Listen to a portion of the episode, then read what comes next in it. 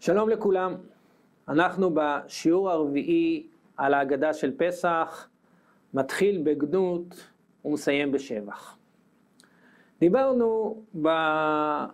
לפני שני שיעורים שיש חמישה מוטיבים בהגדה, אמרנו שכל שיעור אנחנו נקדיש לאחד המוטיבים הללו. בשיעור הקודם דיברנו על המוטיב הראשון, על השאלה, מה נשתנה הלילה הזה מכל הלילות, ועכשיו אנחנו נדבר על המוטיב השני, מתחיל בגנות ומסיים בשבח. אומרת המשנה, הבן שואל מה נשתנה, והאב עונה לו לפי דעתו של הבן, ומתחיל בגנות ומסיים בשבח. הזכרנו כבר בשיעורים הקודמים, שבעצם מתחיל בגנות ומסיים בשבח, זה אחד המאפיינים החשובים של סיפור, וזה העלילה. יש לנו פה עלילה. יציאת מצרים זה לא איזה מאורע אחד, זה תהליך שלם, תהליך שהקדוש ברוך הוא תכנן אותו, אפשר כביכול על הקדוש ברוך הוא להגיד תכנן אותו, מתחילת היווסדות עם ישראל, וכבר לאברהם אבינו אמר, גוי, אה, אה, אה, גוי יהיה זרעך בארץ לא להם, ועבדום ועינו איתם ארבע מאות שנה, וזה הגנות, ואחר כך מסיים בשבח. בגמרא יש אריכות של הדברים, וכפי שראינו, שני ההסברים שבגמרא נמצאים בהגדה שלנו. מהי בגנות? רב אמר, בתחילה עובדי עבודת גילולים היו אבותינו, ושמואל אמר, עבדים היינו.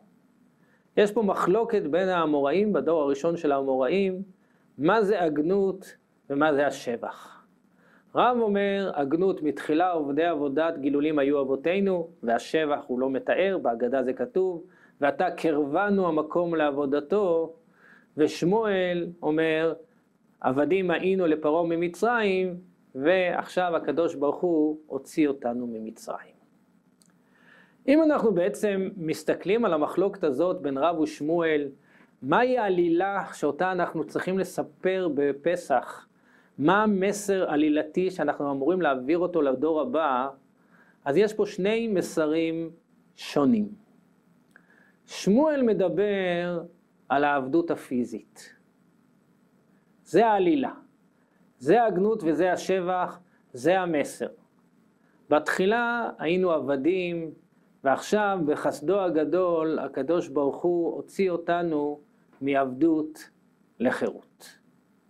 ההגנות והשבח לדעתו של שמואל זה הגנות הפיזית, עבדים היינו, והשבח הפיזי שעתה אנחנו בני חורין.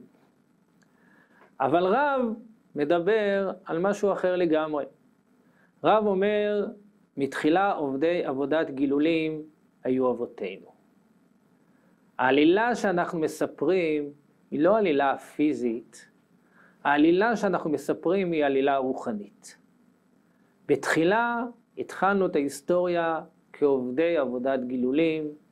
במצרים ירדנו למ"ט שערי טומאה, כפי שחז"ל מתארים, שעם ישראל ממצרים עבד עבודת גילולים ולא היה מצוות בידו, והקדוש ברוך הוא בחסדו הגדול הוציא אותנו מהעונש הגדול ביותר שיש לאדם שהוא עובד עבודת גילולים, ונתן לו את השבח ואת המתנה הגדולה ביותר שהקדוש ברוך הוא יכול לתת לבן אדם, לזה שהוא עובד את הקדוש ברוך הוא. לפי שמואל, הגנות והשבח זה פיזי, לפי רב, הגנות והשבח זה רוחני.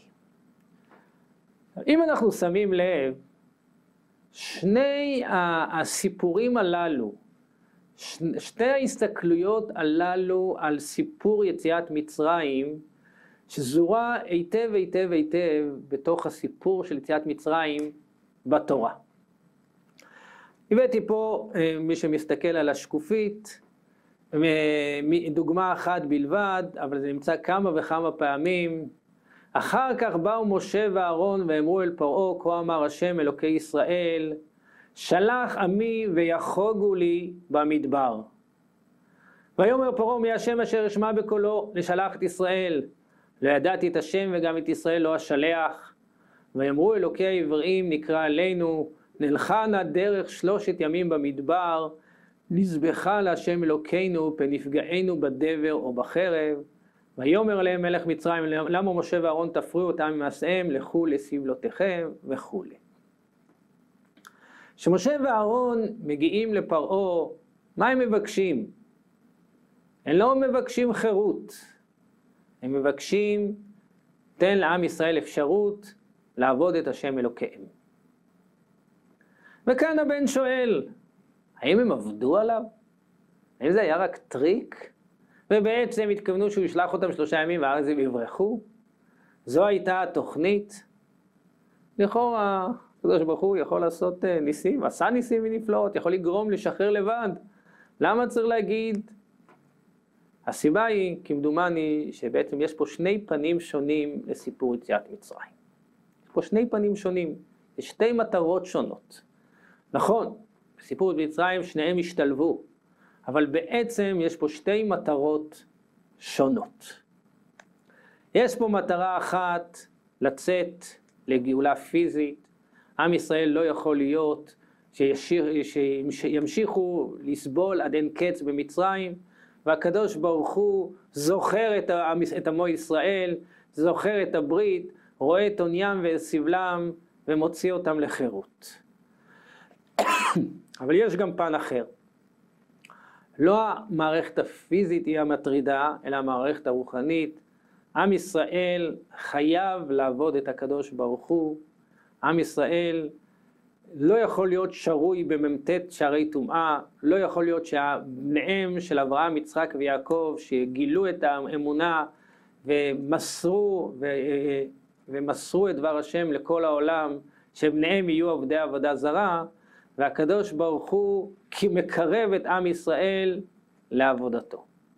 יש פה שתי גאולות שונות, שלכל אחת מהן יש חשיב, חשיבות בפני עצמה, ושתיהן ביחד יוצרות את התמונה המלאה. גם הגאולה הרוחנית וגם הגאולה הפיזית. את שני הדברים הללו אנחנו רואים היטב במיוחד בסיפור של היציאה ממצרים. היציאה ממצרים התחילה כבר בלילה. כבר בלילה.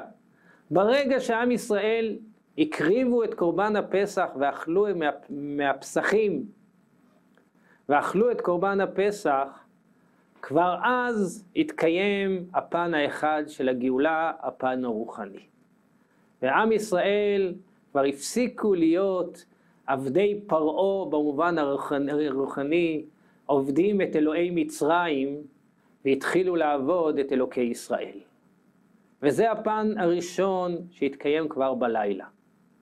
אבל הגאולה הפיזית התקיימה רק למחרת.